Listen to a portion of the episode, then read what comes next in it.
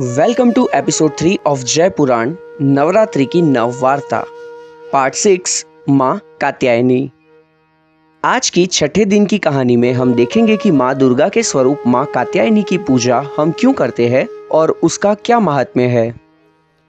माना जाता है कि माँ कात्यायनी का जन्म सिर्फ़ महिषासुर का वध करने के लिए हुआ था। ये कथा आगे बढ़ाने से पहले महिषासुर का बैकग्राउंड देख लेते हैं। महिषासुर महिष यानी भैंसा और बफेलो और असुर यानी दानव।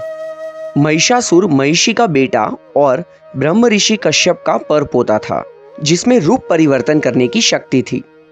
महिषासुर अपने रूप को बदल लेता, पर उसकी असुरी वृत्ति वैसी ही रहती। अपने जीवन में हमें ऐसे असुरों से सावधान रहना है, जिनका रूप कुछ और है और वृत्ति कुछ और। महिषासुर को वरदान था कि कोई भी पुरुष उसको मार नहीं सकता। उसने देवों के विरुद्ध युद्ध छेड़ दिया और इंद्र की देवों की सेना को हरा दिया था। इसकी शक्तियाँ बढ़ती ही जा रही थी। अब आते हैं हमारी माँ की कहानी पर। धरती पर कात्यायन नाम के एक ऋषि थे, जिनकी कोई संतान नहीं थी। उन्होंने त्रिदेव, ब्रह्मा, विष्णु और शिव की प्रार्थना और तपस्या की। दूसरी तरफ़ देवों ने भी त्रिदेव से महिषासुर की समस्या के लिए मदद मांगी। तीनों देवों ने अपनी ऊर्जा को मिला के एक नारी स्वरूप की रचना की, जो ऋषि कात्यायन के यहाँ जन्म लेने वाली थी। ऋषि को आशीर्वाद मिला कि उनके घर एक तेजस्वी संतान जन्म लेगी और वो उनको गर्व दिलवाएगी। किसी के घर अगर बेटी जन्मे तो मान लेना कि ये प्रभु का आशीर्वाद है। वो आपको गर्व दिलवाएगी ही। ऋषि के घर पुत्री का जन्म हुआ, जिनकी प्रभा अनेरी थी। त्रिदेव के साथ वरुण देव अग्निदेव, सूर्यदेव, वायुदेव, इंद्रदेव और साथ में कुबेर, काल और विश्वकर्मा का आशीर्वाद देवी को प्राप्त था।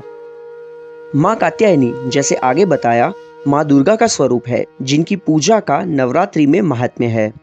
जब उनकी महिषासुर से लड़ाई शुरू हुई तो कहा जाता है कि ये नौ दिनों तक चली और दसवें दिन उन्होंने असुर का सरधड़ से अलग करके वध किया।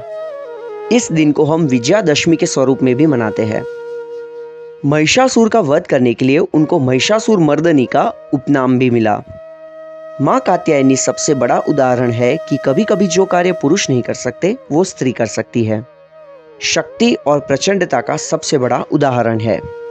नवरात्रि के छठे दिन हम माँ कात्यायनी से प्रार्थना करते हैं कि वो हमें महिषासुर जैसे रूप बदलने वाले असुरों से लड़ने की और अपनी खुद की बदलती असुरी वृत्ति पर जीत पाने की शक्ति दे। इसी के साथ आपसे आज्ञा लेता हूँ, सुनते रहिए जय पुराण।